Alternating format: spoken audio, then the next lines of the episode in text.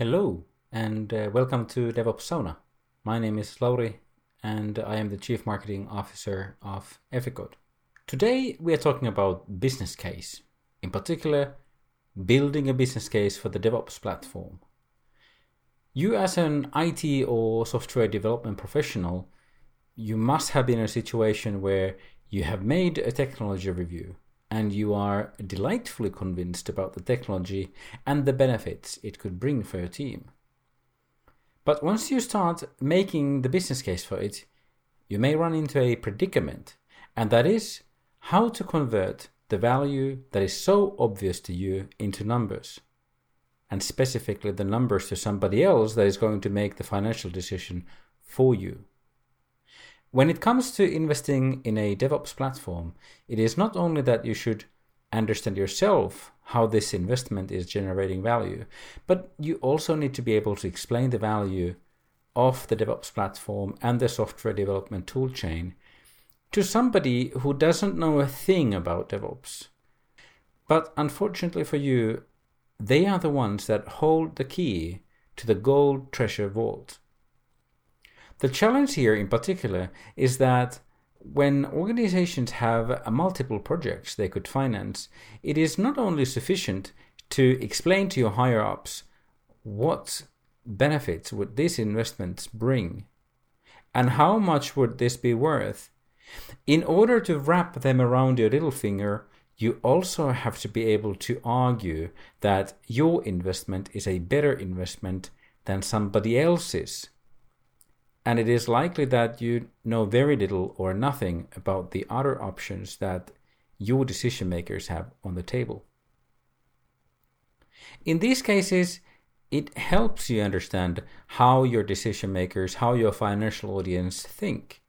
And as the organists say, which stops you need to pull to loosen the purse strings. The good thing is that investment decisions can be made look comparable. And whoever has the money can look at the options without needing to know the dirty details. I am letting you in on a secret to learn how your decision maker thinks about investments and how you should build your story to talk their language.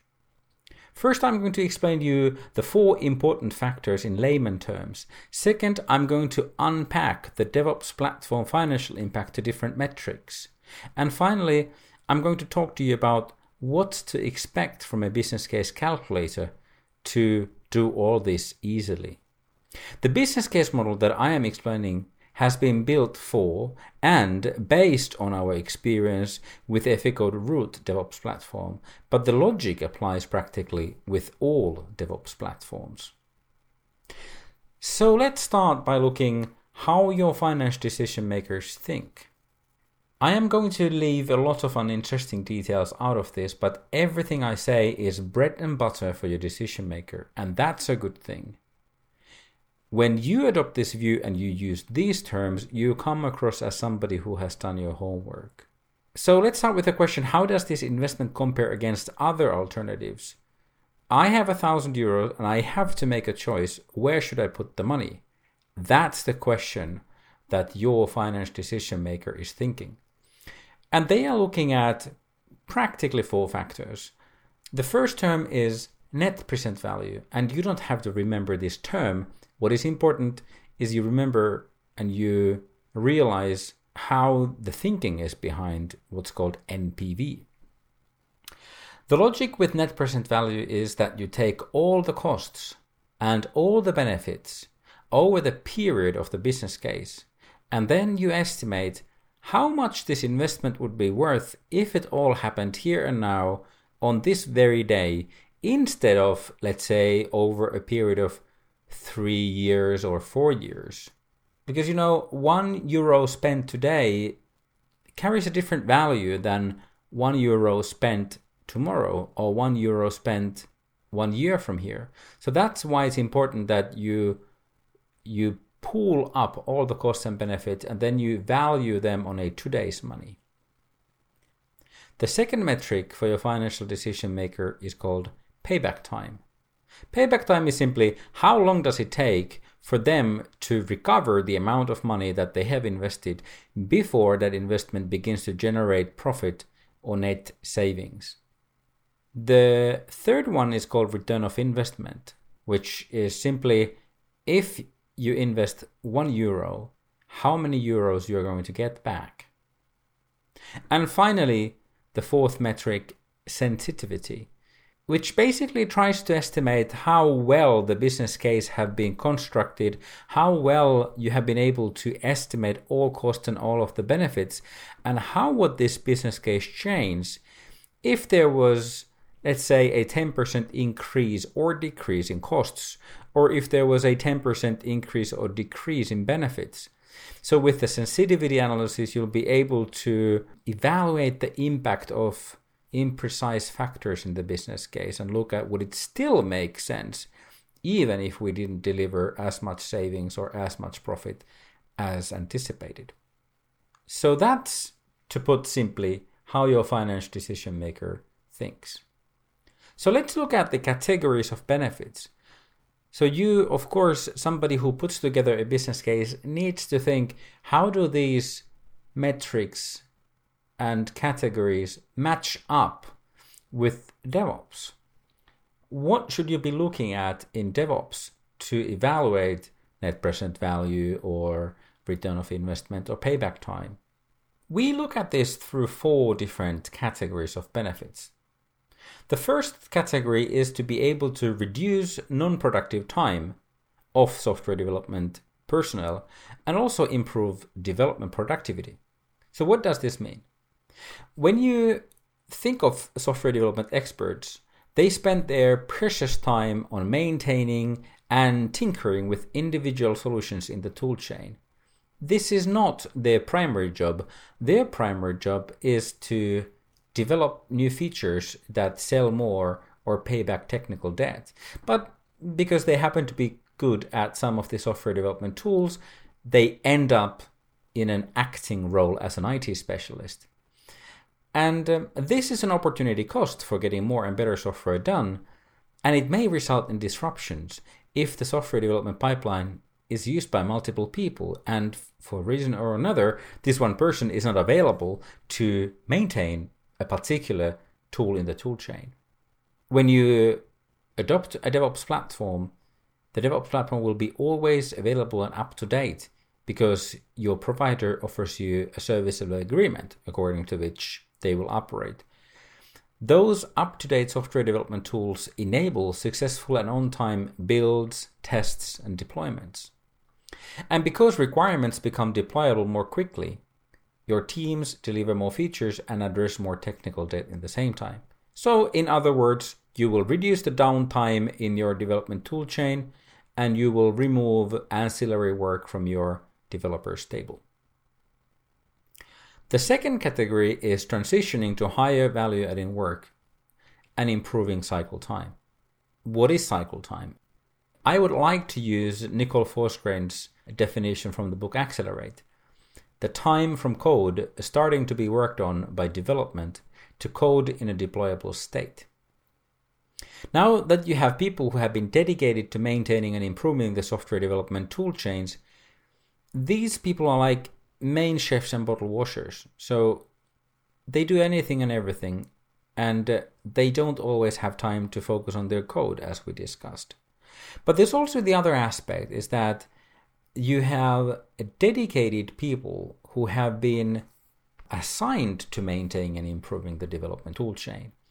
Now that they will be able to focus on improving automation, looking at the higher level of the DevOps platform, they will offer more opportunities for other people to be ready on time or ahead of time. So, in other words, because the time spent maintaining tools is reduced, people focus on improving automation and fewer of them are required, which is a good thing for you because then you can offer people work that they love. The third category is accelerating revenue from software. So, up until now, we have been talking about benefits that are measured based on people's salaries. The lead time, however, is based on the value of your code.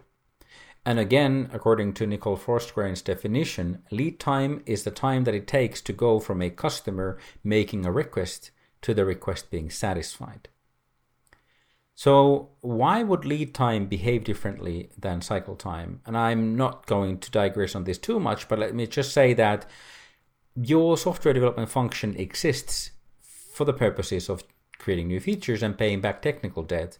And they wouldn't do that unless that would add into revenues or it would optimize your cost base. So now you could say that because your deployable code reaches your customers faster, you will be able to generate that revenue from that new software faster than anticipated. I would encourage you to look at the first question, which is the value of your software development function, which is the value of an individual release, and how much would you be able to recover or accelerate revenue generation if you accelerated your deployment, let's say by one day. Finally, we come to the last category, which is ability to recover from disruptions more quickly, which is mean time to recovery. I agree that it feels terrible when production is down.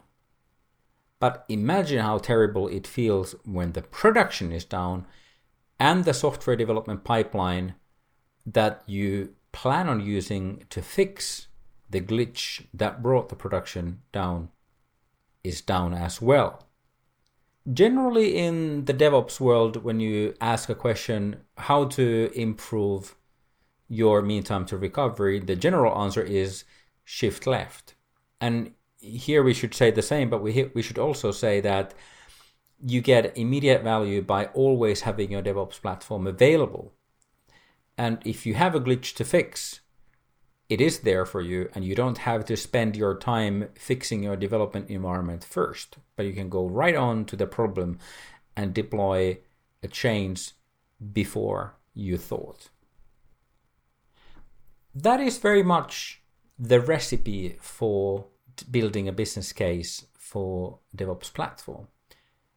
So what should you expect from the tools you use to build the business case so first, the tools that you use need to connect the facts about your organization into the DevOps metrics. That's the only way for you to evaluate the business case reliably to your organization and not just some aggregate organization. So, examples of these facts are fully loaded salary costs of an individual software developer, the total revenue of your company or the value that your company is expecting to generate from its software R&D function, your current DevOps metrics such as cycle time, lead time, or mean time to recover. What's more, it's not only enough to capture these facts, but more importantly, to model the relationship between different inputs to these metrics. Building investment proposal isn't easy building an investment proposal calculator is harder by an order of magnitude. And I would advise against trying to build an investment proposal calculator yourself. Oftentimes, one R&D software or ops person builds business case only every so often where we as a solution provider we build business cases all the time and um, well I have no means of proving you, but it takes a lot of cases before the model has been acid tested. The good thing is we have this model. The business case calculator that we have models your development teams through your DevOps metrics and estimates your savings potential, revenue impact, as well as costs involved in making the investments. It then presents that business case in the three metrics we discussed net present value, return of investment, and payback time. And finally, allows you to evaluate the sensitivity of net present value given how accurately you have been able to estimate your benefits and costs. I would like to invite you and your business to a business value workshop where you can experience all of this yourself. We discuss through all of these and much more, and we build a personalized business case based on your company situation and characteristics. I should also say we offer a free calculator at our website that allows you to estimate your business case for the DevOps platform with as little as seven metrics your company revenue, number of software development personnel, current downtime per month in your software development toolchain, a number of toolchain specialists if it's measured as a full time equivalent working time, current cycle time, current lead time, and current number and length of unplanned outages of your software production. Out of this calculator, you will get a full fledged calculation that is based on estimates built on our experience with other customers. And we can use that as a basis when we start refining those numbers with you later in the business value workshop. So let's wrap up. You need to be able to quantify your business case to financially savvy people using their own jargon so that they can compare your business case with other business cases they have in front of them. They are going to use net present value, return of investment, payback time, and sensitivity to evaluate your business case. And the business case for a DevOps platform is based on productivity improvements in your R&D team, the elevation of abstraction level of work for toolchain and automation specialists, the acceleration of cycle time and lead time, and the mitigation of frequency and recovery time on unplanned outages. And that's pretty much it.